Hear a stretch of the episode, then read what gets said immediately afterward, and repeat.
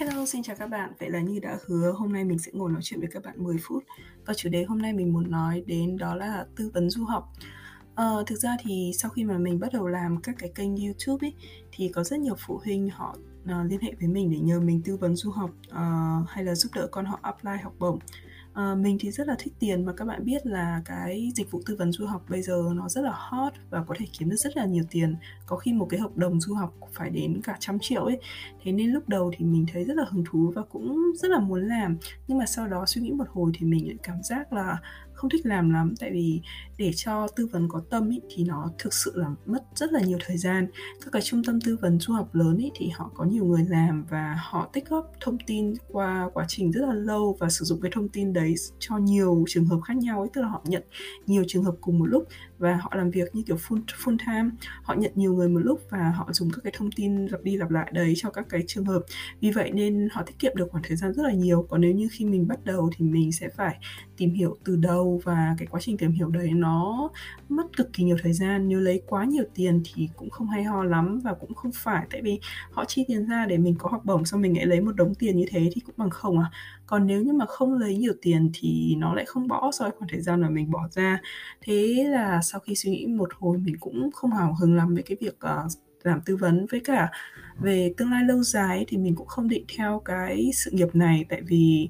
um, mình quan trọng tức là tiền thì cũng quan trọng nhưng mà mình đề cao cái việc là uh, chất lượng cuộc sống và sự yêu thích trong cái công việc nữa. Vì vậy nên về lâu dài kiểu cả đời thì mình cũng không muốn phát triển theo cái con đường là tư vấn du học. Với cả bản thân mình là một một người mà săn học bổng ấy thì mình về mặt gọi là ethic đạo đức ấy thì mình cảm giác là hơi áy náy một chút um, người ta hay nói là con vua thì lại làm vua mà con sãi ở chùa thì lại quét lá đa ấy. Thì mình thấy bây giờ đúng là như vậy tức là nhiều gia đình mà có điều kiện hay là có truyền thống học hành ấy thì họ đầu tư cho con rất là sớm phải nói là từ trong trứng ấy đến cái khóa như kiểu thời con mình ấy thì là từ bé từ một hai ba tuổi thậm chí là trong lúc thai uh, mang thai là người ta đã thai giáo để cho bé có thể nói tiếng Anh như người bản xứ rồi. Còn cái thời như kiểu thời cháu mình ấy là từ năm cấp 2, cấp 3 là các em đã học ở các trường song ngữ này hay học là các cái chương trình tiếng Anh này. Tiếng Anh thì rất là giỏi này rồi tham gia đủ các cái chương trình ngoại khóa hoạt động này kia uh, rồi học uh, chương trình cấp 3 online học AP online luyện SAT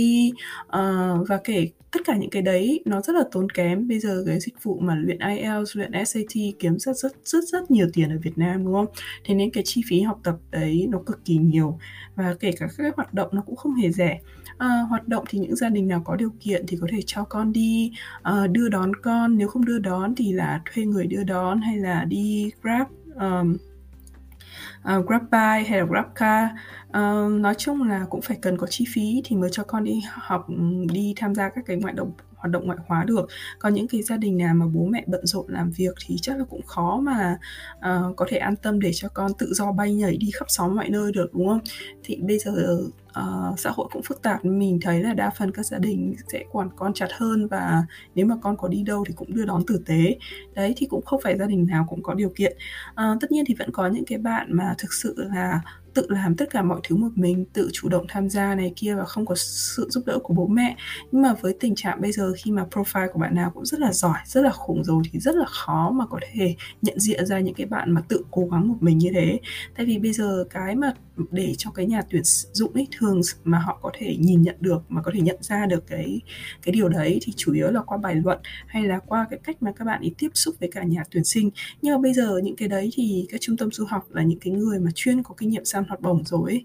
ví dụ như chẳng hạn như là mình mà ra đi làm trung tâm tư học tư vấn chẳng hạn thì họ rất dễ chia sẻ những cái tip đấy và để có thể đánh lừa các nhà tuyển sinh và cực kỳ khó để có thể nhận ra um, tất nhiên thì mình vẫn nghĩ là nhà tuyển sinh thì họ khá là tinh mắt và họ có thể nhận ra được nhưng mà um, thực sự thì những cái bạn mà đã được rèn trong một cái môi trường mà uh, để săn học bổng từ bé từ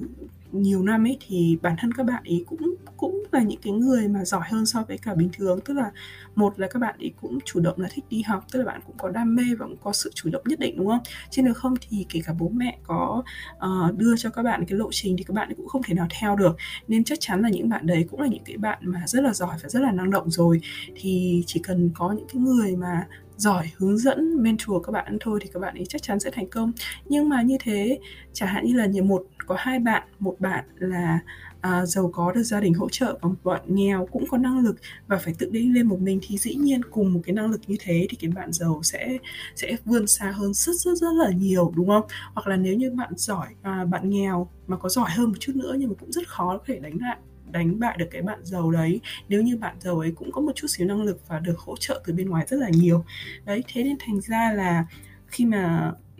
nghĩ đến cái việc mà giúp đỡ và tư vấn, nhận tiền để tư vấn du học ấy, thì tự dưng mình lại cảm giác nó hơi áy náy một chút. Tại vì nó giống như là mình phản bội lại chính bản thân mình vài năm về trước.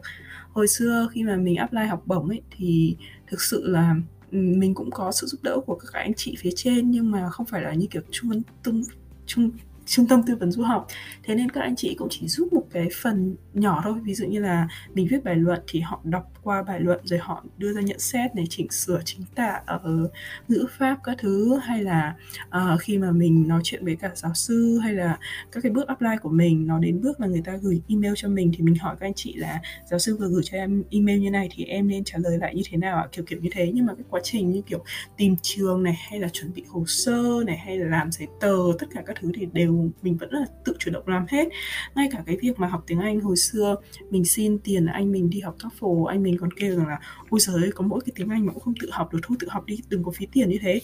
Thế là hồi xưa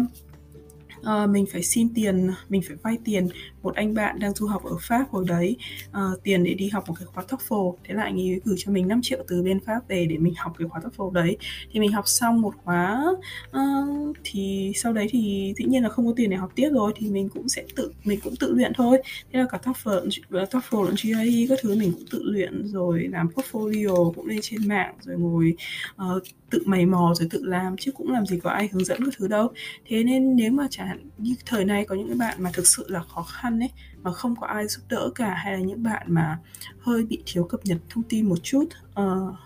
không có nhiều điều kiện để tiếp xúc với những người mà tài giỏi để thể hướng dẫn các bạn ấy mà các bạn cũng mần mò tự làm như thế thì